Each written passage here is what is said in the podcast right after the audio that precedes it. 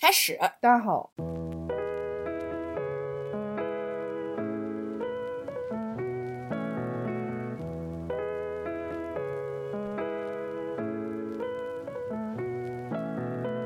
欢迎大家来到我们的睡前聊天节目，相差三十公分。那我们今天要聊的话题呢是，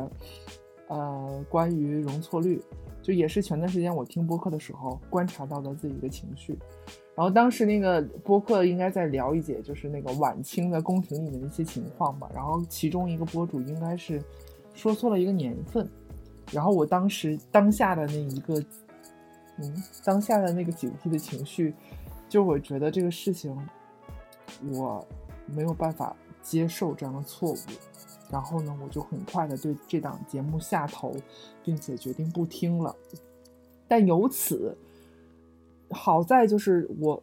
观察到了自己当时的情绪，就如果一般的话，生气生气，我可能气完以后就这个气就过去了。但是我就意识到这个情绪，说，哎，我怎么会对一个人，人家只是犯了一点错误，也许就是一句口误，或者说是真的记错了一个这个关于年份的这件事情哈，我的情绪怎么会产生这么大的反应呢？然后由此呢，我开始进行了一轮的反思，我发现我确实是一个容错率。很低的人哈，在生活当中，就是呃，具体的表现为可能他具有一定的普遍性，就是比较容易的急躁，然后容易发脾气。包括我，其实我觉得自己就是不敢去开车，因为我会有狂怒症，就是像那个路怒人生一样的那种、那种、那种症状。就即使我作为一名乘客的话，我在路上也会对其他的这种司机的这种驾驶行为进行指指点点，然后包括。就是，其实大家也都能感受到，比如说对快递的一些配送的时效和你的这个午餐的一些配送的时效的一些追求啊，然后包括你对你的这个团队里的这个合作对手的合作的这个伙伴对他们那些要求，就是一旦他们这些东西，就是一旦他们没有达到你的预期标准，他们晚了一点或者出了错一点，然后我的这个怒气值或者是我的这个情绪，我就会上来了。所以呢，我大概用一句话来总结，就是我其实是一个容错率很低的人。嗯，然后呢，由那天我听到一个播客，然后突然察觉到自己这种情绪，我做了一个大的反思。但是今天好像在路上又对人家司机就是心里面狂狂飙脏话哈，好像也没有什么 反思的作用。但是起码就是逼了。威尔的，就是我已经意意识到这一点了，我觉得是一个很好的一个开始的。是你刚刚说完这个，还提醒到我，我平常也这样子，就是我们同事在剪辑的时候，然后字幕上有一些错别字，我非常就忍不忍不了。错别字这个东西，就是得地得，你是忍不了的吗？我就是写不对的这这这三个字的。对你也是在聊天的时候经常打一些错别字，我一开始都特别抓狂，后来就有点习惯了。嗯，会发现你写修 notes 也是一通。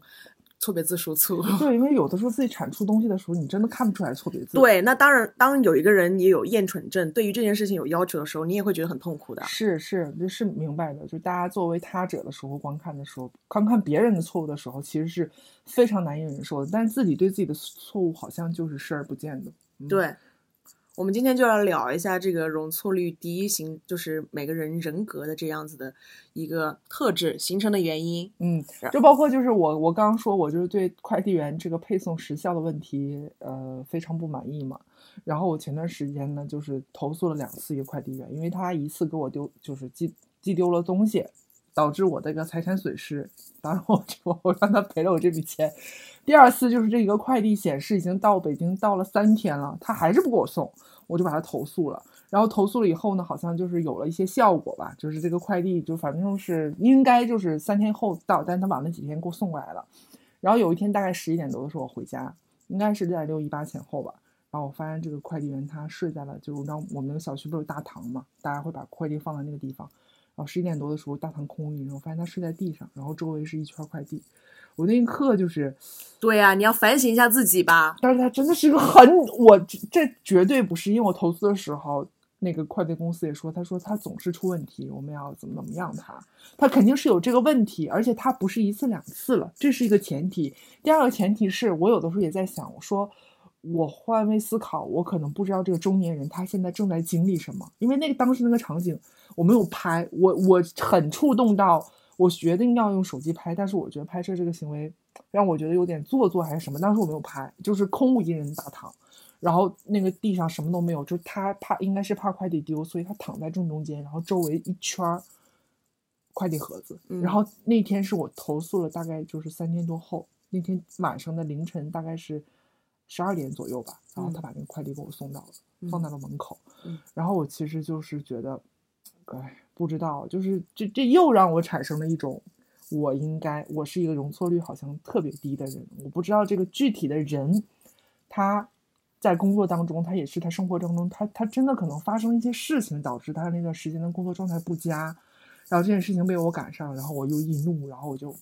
对人家投诉了，我把他投投诉了。嗯嗯，我也是发现你有这样子一个不太好的点，是你的容错率低，会向社会的就是服务人员去释放这样子的一个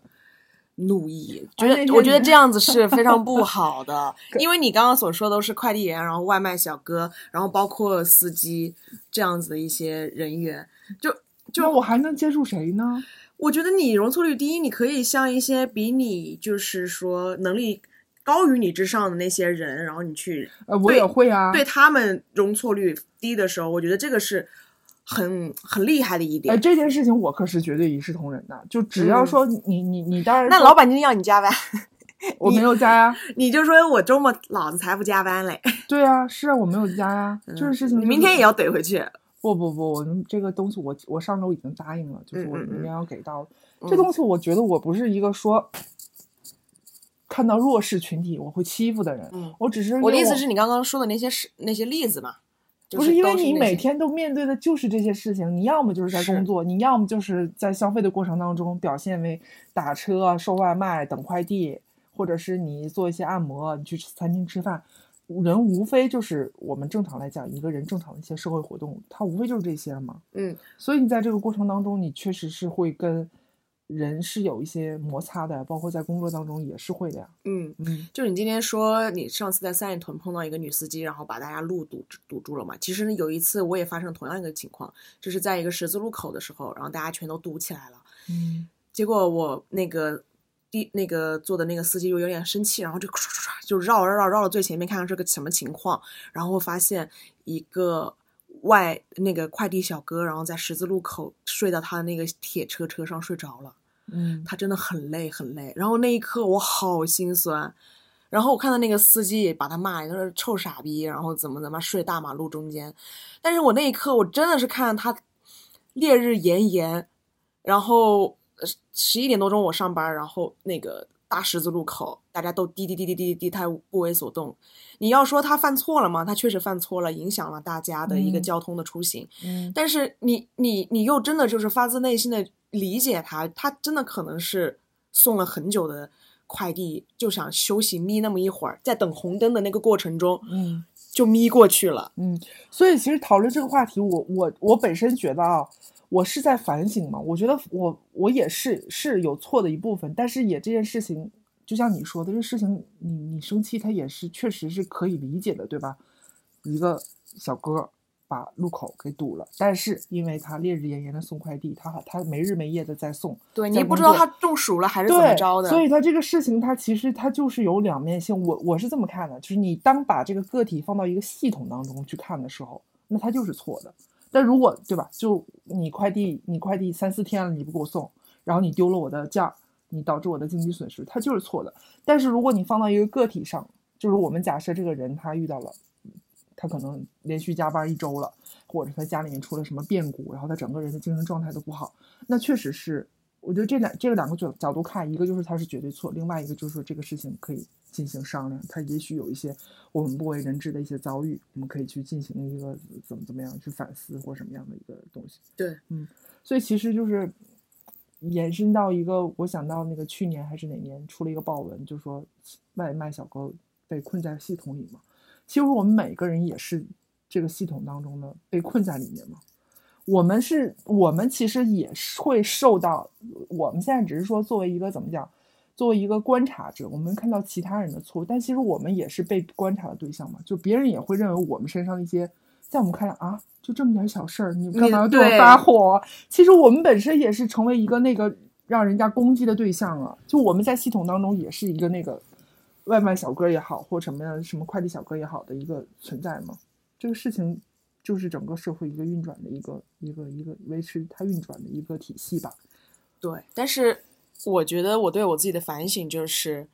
当我从这样子的一个系统中剥离开来之看之后，你是需要对这样子的一些情况有一些同，就是共情的。啊，对，是的，我觉得是，就我们不能总是作为一个社会大结构，或者是说把人当成一个螺丝钉一样去对看对对对，太没有人性所以。所以就是我牵扯到我们为什么说容错率这个事情，我觉得是是要的，对就是看一下这个人他真的经历了什么。嗯，是就那是看到一个那个康他转他现在去卖保险了嘛，然后他就好像是离职前吧，然后他发了一个大概的一个朋友圈文案，就说他说你要对你身边的这个人很 nice，因为你不知道他生活正在经历些什什么？对是是的，就放在这个我的这个躺在这个一楼大堂睡觉的这个快递员身上，和你的那位快递员身上，好像都是适用的吧？可能那天那个女司机她真的也可能是刚刚新手拿第一第一天的驾照上路，不知道怎么操作这个汽车，所以堵到了路中间。所以嗯其实每个人都是需要对这样子的一些事情抱有一些怜悯之心的，不要就是一上去就怒气冲冲，这只是嗯会让两、两方互相的一个怨怼而已。嗯，我觉得是这样子。嗯嗯就大家都不要那么急躁，不要那么 rush，然后不要觉得就堵了那么一下子，整个人都都狂躁不已。我也有这样子一个，我不是路怒，我不是路怒症，我是厌蠢症。如果发现，我会那有那种非常错别字啦，的地得啦，啊对，然后一些小的一个英文，然后我看他拼错了，我就会下意识地觉得这个人不咋地。是是，对，就很容易形成一个对和 yes or no 的标签嘛。就这个人打错了，OK，好，你不，对对，什么一个那种非常常见的英文单词，然后打打了另外一个。然后我上次去去去上海见我同学的时候，我也我也是把一个英文单词就是读音读读错了，另外一个同学就纠正我，然后他那里笑了好半天，嘲笑你知道吗？就是啊，你们北京读这个单词叫这个吗？不是啊，就是就会觉得嗯、就没有那么重要。但有的时候我会发现，我也这么看别人。嗯所以说，我觉得不管是你还是我，还是听到这个节目的所有的听众朋友，都要开始从自身去检讨一下这样子一个问题。是，我觉得为什么大家在犯错误的时候都是一个无我的状态，就是我的我的错误我是看不到的，我只能看到。我只能看到身边人的这个错误，然后但是当身边人犯这个错误的时候，他的错误映映照到我，就是我像照镜子一样，说我靠，这不是我自己吗？就会有一种 某一瞬间，对，嗯对，发现我们讨厌的对象都是我们自己。是，所以我不是说我最近在思考很大的一个问题，就是我看到了昔日的我自己。嗯，通过你的这个，呃，对对对对对，就是也不是说容就这个东西怎么说是容错率呢？就是我当时在上一家公司的时候，就是作为一个这样子拼命往上爬、冲冲劲特别大的一个呃职员哈，就可能确实有一点目中无人，对于一些老前辈也没有那么尊重，老觉得他们怎么这也不会那也不会，然后我嗯怎么这也会那也会，就会有这种。无谓的这种很高傲的情绪，结果我到了这一家公司之后，有有有比我小的职级比我小，然后比我年轻的那个后辈也这么来看我，然后我在那里突然就看到了我自己，嗯对我自己的影子，嗯。他就是就是杀红了眼，然后也觉得我这也不行那也不行，嗯。就这件事情对我来说，我靠，就是有一种天道好轮回的感觉，是啊，苍天饶过谁呀？对，对。然后那一刻，你会觉得好像前司的很多人也你没有那么蠢，对吧？对没有那么蠢，还挺可爱，挺善良的，对，都很就是就是很让着你，对，都是人品很好的一群人。我只是到了另外一个环境，我觉得你那句话，这最近几个月就是醍醐灌顶，在我这儿一直就是萦绕至今的一句话，就是你说啥了？你说人不能获得经验和经验本身嗯带来的感受。人不能同时获得经验和对经验的感受。对，是的，就我在前思两三年，只是在获得一些这样子的专业的一些知识，或者说我特别想要在业务上做出一点成果，但是是感受是在这儿才获得的。对感受是在新一家公司到了一个新的职位，嗯，然后在一个新的视角上看嗯到自己，对，对，和和老板也是一样的，看老板现在也是一样的，就是你要从一个环境中跳出来，嗯到另外一个环境，你才能够扩充你的视野，然后才把全局东西看清楚。这件事情是对于我来说现在的帮助，嗯我觉得我成长挺大的，就是看到了昔日油腻且势利的自己，然后在这儿又会去想要怎么去对付我这样我曾曾经的我这样子的人，嗯我觉得是更加妙的一件事情，就是因为我知道我当时的一个心态和感受是什么，因为我不会觉得他有问题，我不会觉得这个小朋友有问题，我好，我非常包容他，就是因为我觉得他年轻人想要拼，没有一点问题都没有。我现我现在去想的是，我怎么去利用他这一点，然后让他能也能更好的成事，然后让我也能更好的成事。这一点，如果我当时不是一个拼的一个年轻人的话，我现在在现在这个位置上是看不懂这一点的。嗯你会不知道他到底想要什么东西。所以我就说我的机会我就都都让给他，我说我说妹妹你你需要这个吗？我给你，或者你需要那个吗？我不要，都给你。就是这一点会，你 这一点反而让那个 妹妹懵了，你知道吗？就说为什么这大姐这客户也不要，那资源也不要，全都给她，她又觉得她自己受不住，她还是没有我那么拼。就是如果老板给了我一个呃完全的一个新的客户线，我马上就接了，然后就去发展了。对我会是那样子的人，就我也不怯这种事儿，但是他可能会还会有点怯，嗯就这是我还能看到的，这也是我觉得我我比就是我在前司的那个老板做的更好的一点，是因为我同时成为了两种人。但是回到容错率这个事情上来说的，回到容错率这件事情上来说，我当时的容错率也是非常非常低的。就当你没有看到事情的全貌的时候，嗯容错率极低，你只会觉得那个人如果没有你身上所具备的技能，那个人就是无用，嗯就是就是格局就只局限在那块儿了。这件事情非常的可怕。就当你容错率低的时候，你是很狭隘且傲慢的，我觉得是这样子。嗯你凭什么有厌蠢症啊？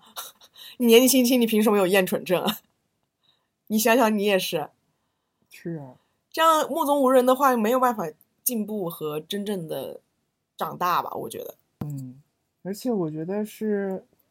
厌蠢症这个事情，可能大家或多或少的都会有吧。就我最近在思考一个很大的那个命题，在求职的过程当中，我想休息一年是一件很不可被接受的事情，非常不可被接受，这是我求职的时候的感受，就甚至对三个月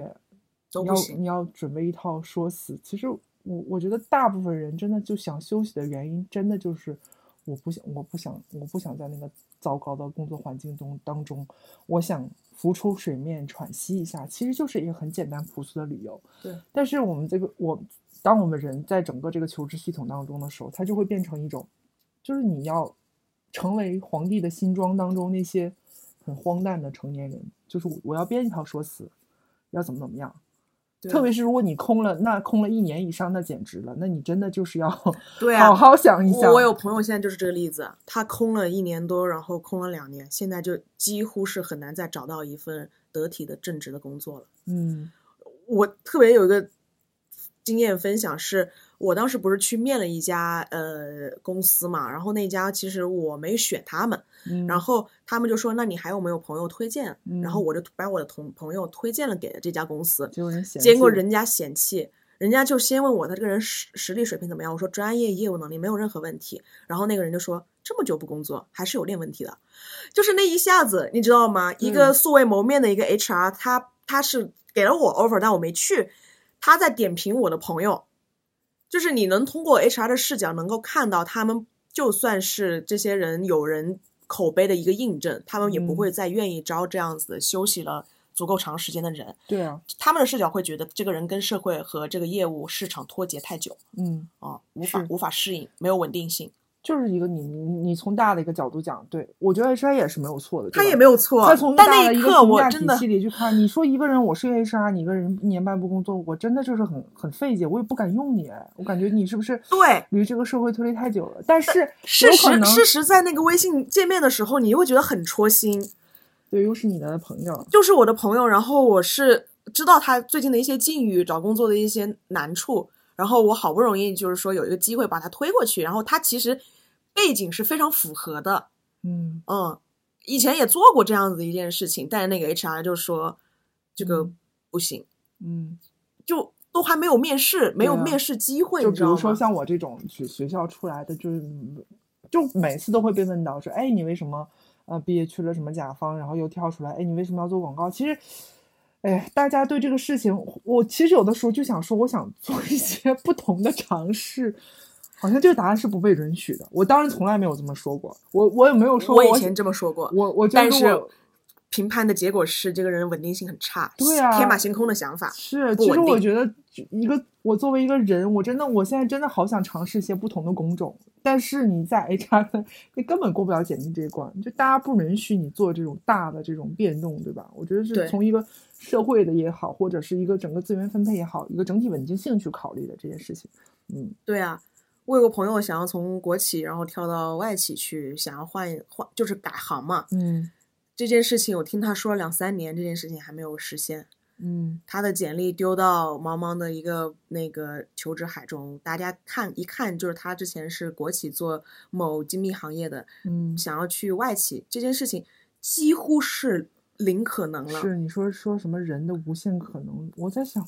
可能啊？怎么有这种可能性啊？你说以像以前对吧？我是什么大财，我我觉得除非你真的是出身贵族也好，豪门也好，你可以有各种各样的机会去探索你的可能性。但是对于我们这样的普通人来讲，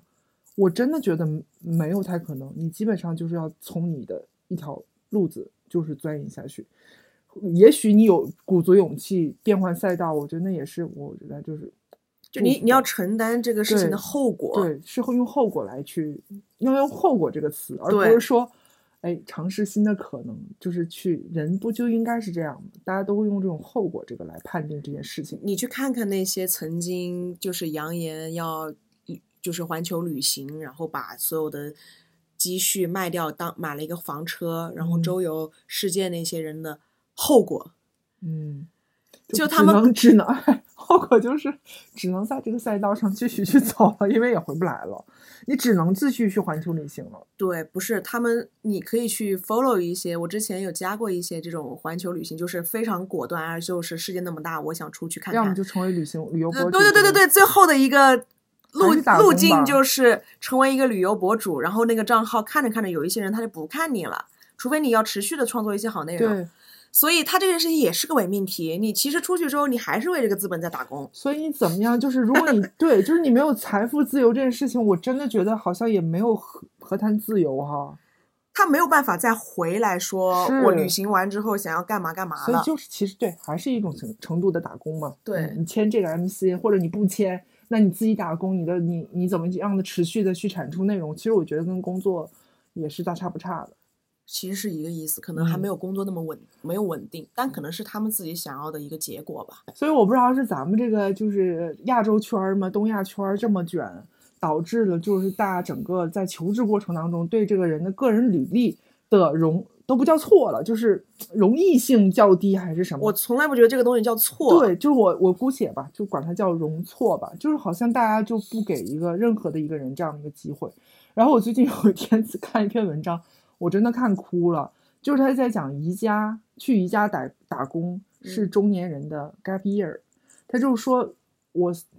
他讲了一些人去宜家的求职经历，就是求职经历，就是你三十三四十岁，甚至你四十多岁，然后你在没有工作好好几年的情况下，你去宜家面试，你还能够很被很得体的尊重，且不会问你任何关于你的声誉也好，你之前的一些背景也好，就你不会受到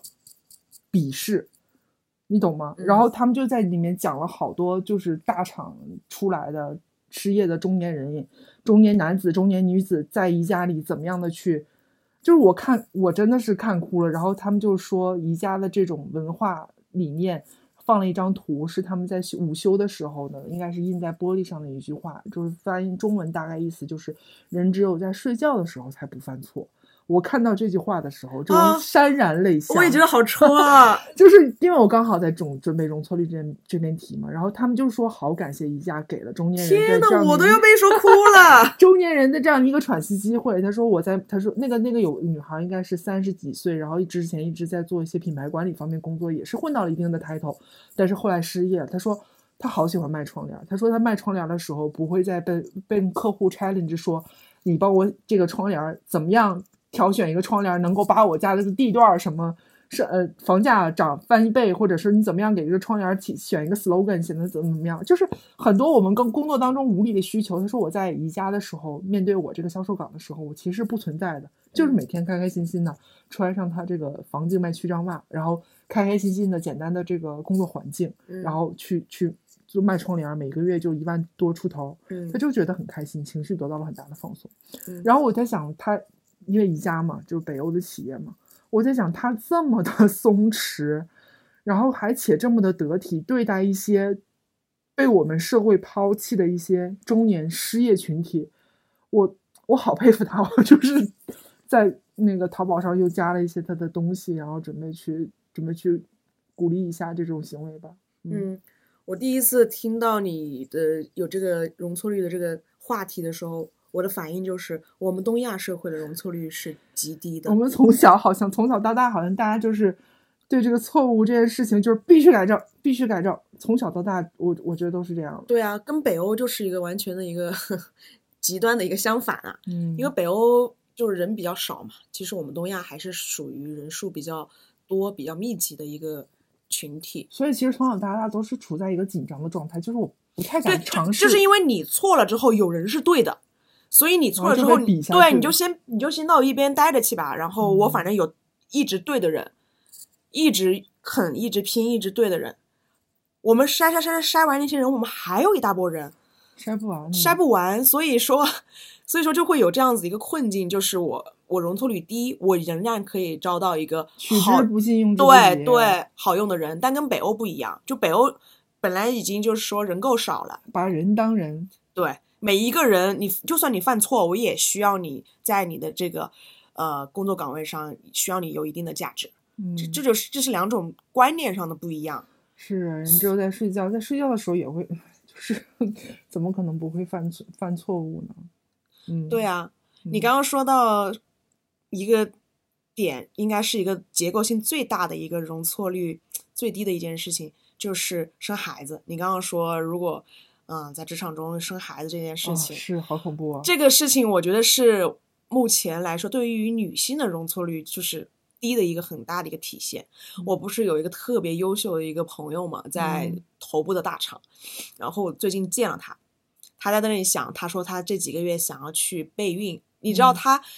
因为容错率低这件事情，他把备孕这件事情做到了极致，嗯就是他从多少多少个月开始提前吃那个叶酸，嗯。他说一定要在这两个月种，因为这样子才能赶上明年在一个呃业务的淡季的时候把小嗯。孩生出来，嗯，然后马上回归工作岗位，嗯。去去进就是面对那个大促的一些节点，嗯。就是他把这些东西掐掐算的非常准，是因为嗯。他不能允许他在工作上出现任何一点差错，嗯。因为他觉得生孩子这件事情应该是他这一辈子要迎来的一个类似于高考一样的事情。嗯。就他把这个事情，他把它当成高考去应对，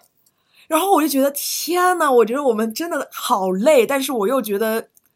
他没有做错，对啊，他没有做错，就是因为他说他是因为他是个销售岗，如果他说他离开就是一百五十多天的那个产假，他的客户会被人拿走，他回来之后他就没有任何的价值，他也没有办法去开拓新的客户，因为现在他们基本上是一些存量的客户，嗯所以他离开那么久，客户没有人对的话，回来之后就相当于一无所有了。嗯嗯，是的，就就就可能就会遭遇一些职场的巨大的危机。对啊，所以女性怀孕这件事情，咱们就说，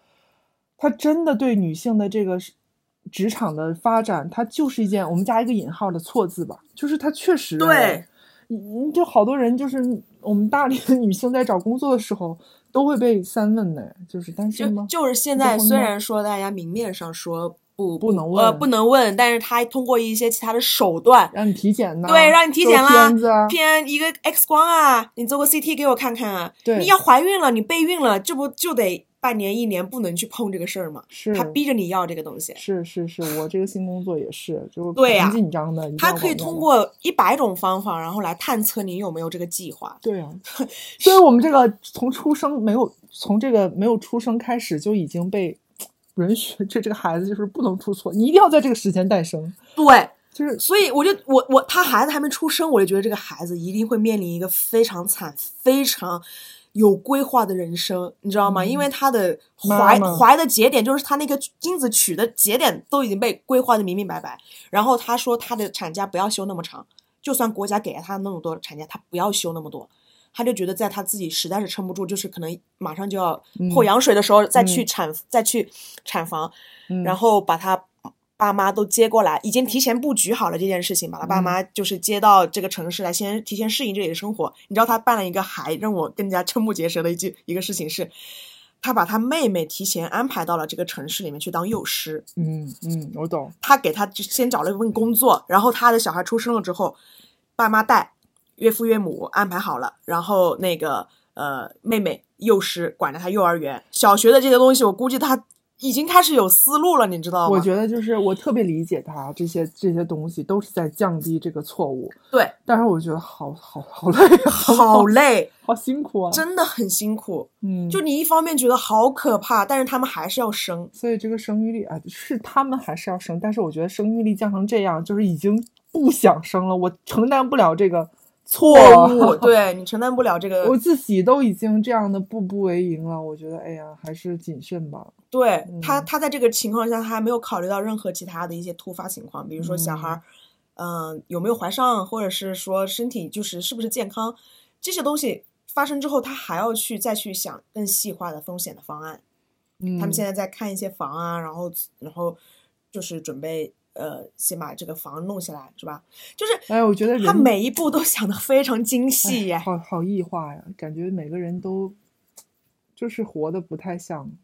不太像一个人的状态，真的就是他就怕犯错，他真的怕出错，嗯因为你知道中产不就是个现在就是是一日返贫嘛？是他好不容易从村儿里面，然后考上了一个非常好的大学，现在通过自己的努力在大厂取得了一定的成就，嗯谁会愿意在这些事情上突然把所有的努力付之东流？不可能的。嗯所以他，我觉得我也能理解他把他的这些东西想得非常保险和完备。嗯嗯嗯嗯，能理解。但是还是反过来说，我们这个社会，我觉得是对我来说是有一点点过于的畸形了这件事情。所以其实你放到每个人身上，对吧？我们也虽然也在个体的进行反思，但是其实是整个社会它这样的一个运作的一个方式，导致每个人在面对别人的错误的时候，他确实是会有这种应激反应的，对对吧？就比如说像你你你你，对我觉得我们两个容错率这么低，就是因为被这个社会规训的结果。我，我觉得我最糟糕，我想到我就是最糟糕的一段就是工作经历，我我我我都不觉得我自己是个人了，然后我每天就是很机械的，别人要艾特我，我要在什么样的时间发布先确认，然后我要再去艾特别人，让他在什么样的时间发布确认。就其实说白了，就真的这个社会，你说在进步吗？我觉得从人性的角度，就我还是坐在那个流水线前的那个女工啊，然后她只是换一种形式。对，只不过换成说我我我用钉钉，哎，好像更科技更科技了，已读未回还是什么什么样的方式，就更好的监测我这个人，不要让我出错。嗯所以我我当时看那个文章，他说人物的那篇文章，他说外卖骑小哥被困在系统里。你想，我们何尝不是每个人都困在各自的系统里啊？对啊，我也说我自己现在是 PPT 缝纫女工啊，对啊，就是在干这个事情。看起来高大上，好像看起来整个整个什么在进步了，其实做的一些事情，对还还是拧螺丝钉。对，其实从观念和思维上，其实没有发生一个巨大的改变。所以拧螺丝钉这件事情呢，当然是不能出错了，因为这件事情只有拧拧好和拧没有拧不好，而没有一个怎么创意在，或者是嗯我。我这个事情我也想了一下，我觉得我们两个所处的行业其实是是算容错率比较高的行业。啊，对，本身已经算是容错率很高对我们并不是说我们掌握了别人的生死，比如说像医生啊这样子的行业，或者嗯是说我们承担了社会的非常大的一个责任。我嗯们掉链子的话，整个社会就是一个机器都很难运行，并不是。我觉得我们只是一个，缝缝补补吧，嗯边角吧。我觉得就是一个，并不是一个很核心的对社会产生价值的一个行业对，是然后我们的创意或者是说信息的一些我，们是搬运工，对我们只是我们不生就是产任何价值。就是为什么我会喜欢待在广告公司，是因为我觉得他们这种团队合作，恰恰是把每个人的这样子的一个错误率降低，然后是呈现了一个团队的结哎果。就是这个行业，传媒也好，或什么也好，它其实还算是比较自由，强调这种人的这种对，还是有人性的一个行创造力业，在的，对对还是不是那种极其确定的行业。我是什么数据，这一个数算错了，就整个 bug 就运行不了。对啊，你比如说像那种很要求配送的时效也好，或者什么也好，物流也好，我觉得这个事情会就我们一个 PPT 就算写的不好，你靠嘴说也行。所以嗯这是我喜欢这个行业的一个原因，也觉得是个行业的魅力所在，就是因为它不确定性很大，它人人味儿很足。嗯就我不不我我从小到大就很不喜欢数字很很确定的那种理工科的东西，我就会很怕这件事情的发生。嗯，对是的，对，所以我在这个行业就就也还也还舒服，就我不会觉得这个行业说是给的什么工资很低或者怎么怎么样。OK，对，因为我觉得我们就是个容错率高的行业，嗯就是在这种自由度上，我觉得我是获得了比较好的感受的。嗯对啊，但是，嗯，刚刚也就是说到，就算是我们这个行业到了三十几岁之后，有一个结构性的危机嘛，可能就自负那么一小下，想要停下来歇一会儿的时候，或者是觉得自己的 title，哎，还不还不错，很高，觉得自己很牛逼的时候，可能就稍微飘了那么一会儿会儿，可能在空中就三秒钟的然后回来发现没有人接你了，对，就是再也没有这样子的工作了，重重的摔了下来。对，就会直接就是 摔摔到地上就倒地不起了。嗯，这这件事情是我觉得在这个行业的就是非常给我警惕的点。所以你想那些就是你觉得那个能力跟狗屁一样的人，他死死的拴住他自己的好，拴住他自己的位置，他用一些很怎么讲很极端的手段吧，比如说打压下属啊，打压能力比较强的同事啊，我觉得都是在就是不要让自己所处的这个位置出现什么错误，导致他重重的摔了下来。我现在发现好多领导都是那种更加变本。很喜欢甩锅哈更加变本加厉的 PUA 也好，或者是甩锅也好，就是为了确保他自己的位置能够万无一失。对嗯，就坑少了吗，对，不能错。所以就是因为这种容错率导致每个人都很浮躁，你会发现吗？浮躁吧，确实是的。所以就是我我也是反思了嘛，就是我发现这个事情，我说我说实话啊，改是不可能改的了。这个东西，因为这个环境它就是一个人的容器，除非你真的是对吧？你像有些朋友去了国外也好，或什么也好，或者你选择另外一种生活方式也好，我觉得你真的在一线城市打拼，你真的就会有一些。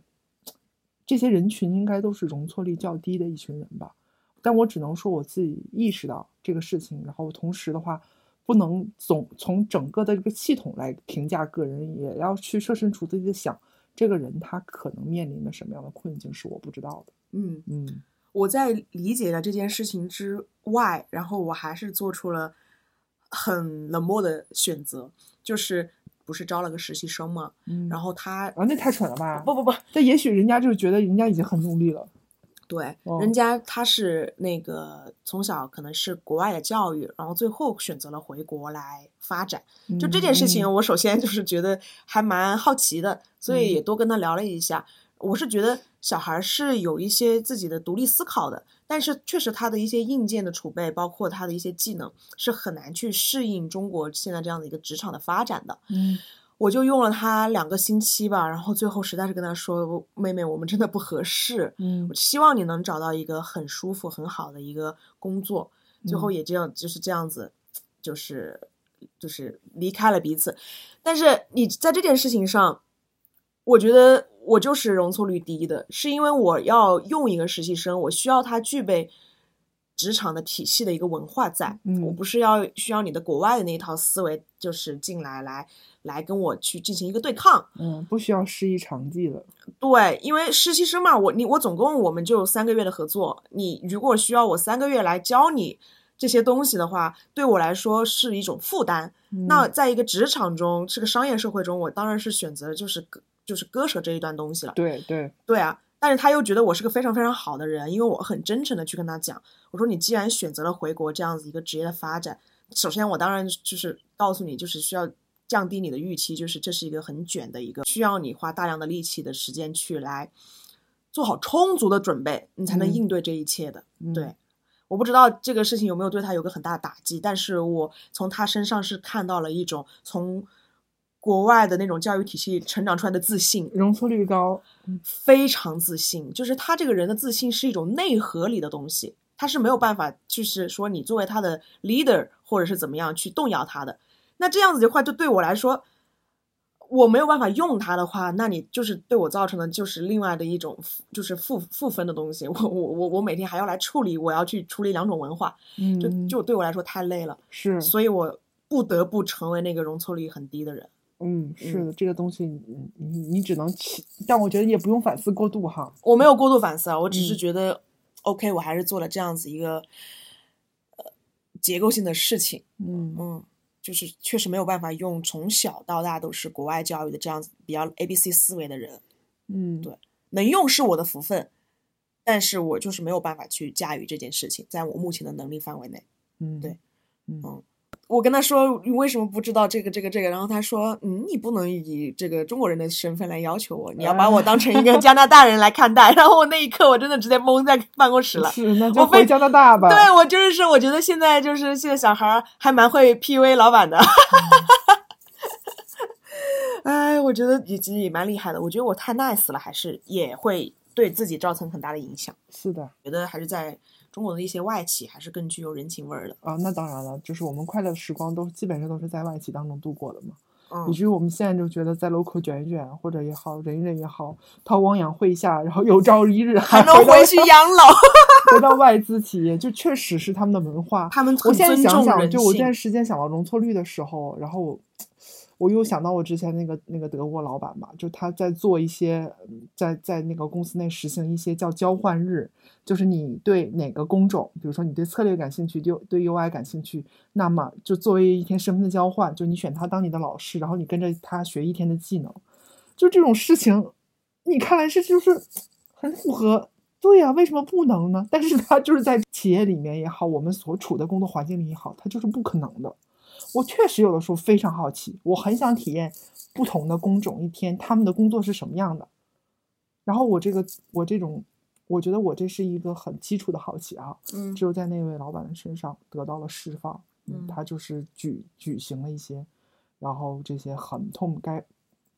这种公开透明的演讲也好啊，或者是就是工作互换的体验也好，嗯，都是在这种外资背景下，嗯，体会到的，嗯，是吧？是。嗯，出来学习学习东西，卷一卷，还是就是向着在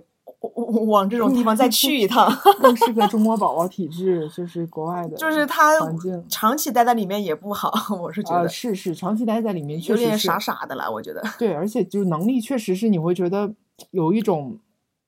就是很普通且自信的感觉，对，就是你你对吧？你的这套开放的文化环境你也动不了我，但是我就是这么蠢，你拿我也没有办法。他会他会养一批这样的人出来了，我觉得是啊。我之前有些很好的同事吧，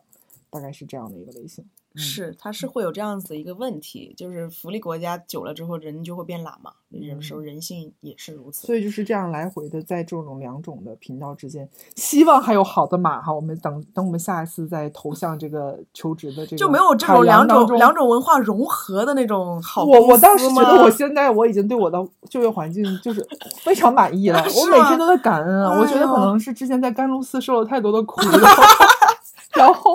我真的每天怀着感恩的心上班，然后我觉得 哇塞，可能是我修来的工作吧。现在就是已经在我看来啊，目前是达到了一个很趋近于平衡的一个状态了。哼，好羡慕你，我希望我也能够如鱼得水一些。但是最后还想说说，其实不光我们刚刚讨论的一些社会上的一些问题，包括一些与人相处啊，包括感情中，有的时候我们我觉得现在大家现在年轻人的容错率也很低，就对于一个感情的容错率也很低。嗯，就包括。对吧？你你当时对我应该也觉得我这也不好那也不好，很容易下头吧？就是会有一些，我现在也会啊。对呀，我觉得现在也有很多人就把下头挂在嘴边，是因为看到了这个人，咦，怎么这样？然后迅速的就是不喜欢了，就觉得这个人是没有办法厮守一辈子。但是人身上总是会有这样的错错。但是缺点的，对对，但我觉得亲密关系当中，它是处于像是一个，就是有点像心脏图一样，它是一个波动的，就它其实就是在一个动态的一个，我们姑且叫它上头下头上头下头的过程。就是你有的时候对一个人的一个行为，就是比如说就下头了，然后你突然一秒就觉得哦，我可以跟这个人过一辈子，然后你下一秒它就是处在一个无常的一个变化当中的。哦，那现在的感情可就是快餐式的哦，我没有觉得是你刚刚说的心电图般的感受。我不觉得，我觉得我就是一个很绵延的，然后等它是处于一个很规律的一个波动的一个状态。我觉得很多人在亲密关系中是很难去忍受对方的，甚至是一些很小的还一些行是容错率为的。低吧，就是大家不敢试错了。谁有那个成成本跟你谈了个两三年，然后可能大家就觉得无疾而终，对吧？这事情其实我觉得还是大家不敢谈感情的原因，我觉得还是容错率低的问题。对呀、我就说这件事已经延伸或者辐射到生活的方方面面了。所以我在想，大家为什么对离婚这件事情这么讨讨伐，或者是哎呦千万不能离婚呢？就是因为离婚这件事情从整个的一个结构结构上来说，它是个错的事情，对吧？对就导致哎孩子怎么办啊？就是 OK，我即使我就是遇到我的人生挚爱了，但是我结婚了，但是你不能离婚，因为你孩子怎么办呢？你财产怎么办呢？就是离婚也是让中产一夜返贫的一种方式嘛，嗯，就是对净身出户了，或者什么也好，反正就是种种吧。我就是觉得大家一看到什么离婚也好，离婚的这种这种事情，我觉得作为人性来讲，它是一个，你真的很难遇到一个人，你想跟他厮守一辈子，对吧？其实这是一个非常小概率的事件，但是好像大家因为这个婚姻的这个，我觉得容错率高这件事情就是成立的。嗯，因为因为就是因为容错率低，大家都觉得要门当户对，然后要家庭背景相似，然后要三观相同，各种各样子的条件全部都加到一起，导致这个容错率极低。最后你这样筛完筛完，最后要求高，剩下的那个人就不存在，你知道吗？有的时候，嗯，但是你相当于你容错率只高一点，调高一点点，我觉得这个人就到处都是，你都可以跟很多人去厮守终身的。就是要多多多多的，就是也别光忙工作，大家可以去多多谈恋爱，鼓励谈鼓励大家谈恋爱。啊，那又错了，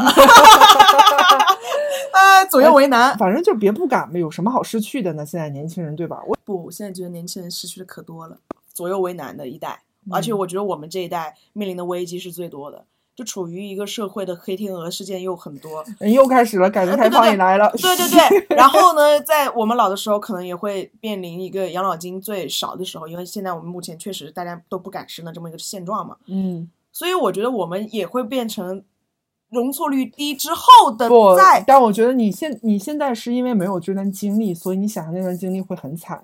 但是我觉得哈，我总是觉得，就是即使我我正在经历的那种我现在所认为的惨，我也不会觉得那种是个惨，你懂吗？是吗？你自己的我老觉得我们是向死而生的一群人，就是你自己的心境和整个社会的一种一种情绪，其实是会影响你对这个事情的判断的。你可能会从中发展出来，就社会可能会发展出来另外一种美，因为我觉得整个社会它也是一种生态系统嘛，它可能会发展出来一些不一样的文化，然后这种快餐式的文化结束，然后我们迎来，就这种都是种种有可能的。我觉得我们两个现在做这种判断，以我们两个的智商和我们两个的这个见识的话，这个实在是太不要不要去展开了，对，不要去展开了。我们就最后聊聊一下，就是在这样子一个容错率低的一个情况下，我们有没有给到一些呃，建议吗？建议？对，就是怎么去调整自己也好，或者是说对于整个这样子一个大的一个系统的一个建议也好。其实我的建议很很缥缈了，因为我的建议就是在于我绝对没有，我就是绝对，我用绝对这个词吧，我没有办法改变我对这个事情的一个反应。就比如说，我还是会，我这个快递员对吧？他他他现在还没给我配送，也是晚了三四天，我还是会动气。但是我只能跟你我我自己用一句话，就是你，当你意识到这件事情的时候，你可能会逐渐的清醒，就是 be awake, be aware。就你意识到你自己的情绪，就我不能一味的发火，一味的去什么样，我要有个反思的过程。我是准备下节目也好，或者是听听大家对这个事情的一个判断也好，我觉得我要从一个他者的身份去看我自己的一个行为，我才能更好的改进，或者是有有所反思。这是我觉得我唯一能够给到的一个建议吧。我的建议其实那比你的可能干货一点，因为我是觉得容错率低的时候，就是整个社会的这个情况导致你就要给自己足够的一个保险，让那个错误来的时候，啊，卖保险了啊不不是要卖保险，来了，我又不卖任何的具体的保险，我的意思是要尝试去给自己平衡，去配置不同的一个风险的一个保障。这是我想到的，包括我现在也想去研究去做的一件事情。就是给自己配置一些，对，包包包括一些不不管是意外啊、疾病啊，还是这不是为你自己的职业转型铺垫吗？对，还有我的职业，我职业也要去配置不一样的保险，是因为我还是要获得一些别的知识，或者说见识一些其他的一些人脉关系，各个方面，然后来配置自己的一个保险。我并不是说我实体的我要去真的买保险，而是说你自己的人的意识上，嗯我要各方面的，然后去抵御这样子的一个风险和错误。嗯就就相当于我现在不会乱花钱了，至少钱是我的一个保障。对吧 OK 然后第二个事情是，我觉得在这样容错率低的一个环境中，我想要给大家的建议是，还是要保持一些人情味儿。这是我现在就是清醒的一个结果，是因为你有这样子一个人情味儿之后，你还是能够看到很多很多人的优点，而并不是说只是以业务或者专业上的一个判断，然后去评价别人。对啊，作为一个非常非常冷漠的人，这样是不可取的。是是因为我们是需要抱团取暖的，而对抗的东西是这个社会的大结构。不管是你的老板、你的同事、你的同级，还是你的下属，还是你身边的所有人，他们每个人都有不同的长处。当然了，可取之处啊，对，所以我想用最后那个老教父在那个开头的那个跟殡仪馆的那个人的一些一些那个那个情节来说，就是你你不要觉得就是开殡仪馆的人会怎么样，你迟早有一天可能会用到他，那最嗯后他的大儿子死的时候，那个殡仪馆的那人情就能派上了用场。对，就是嗯，这这这些东西才是真好功利啊，不是功利，就是这些东西，你有来有往的时候，每个人的容错率就在这样子一个抱团取暖的一个过程中被扩大了。现在为什么容错率低？是因为我每个人都把自己包裹起来，然后不耐烦，觉得这些知识，觉得这些业务是专业是第一的，这些情人情是不重要的，才会导嗯致这样子一个就是很容错低的一个结果。但嗯是当我每个人都有这种包容之心，我愿意让你拿我拿走我什么，你说的这个特别好，但是我觉得啊，我这个但是不是否定你啊，它、嗯它特别像是一个博弈的过程，就不能说我我打开了，我团队里面十个人，我一个人打开，那你就死了，九个人选择封闭自己，你你懂吗？这我觉得你要跟视环境而定，不然你会死得更快。嗯，反正我现在是全部的打开自己，然后示示弱就示弱，然后你也要就是就真诚就真诚。你就是也要动态调整吧。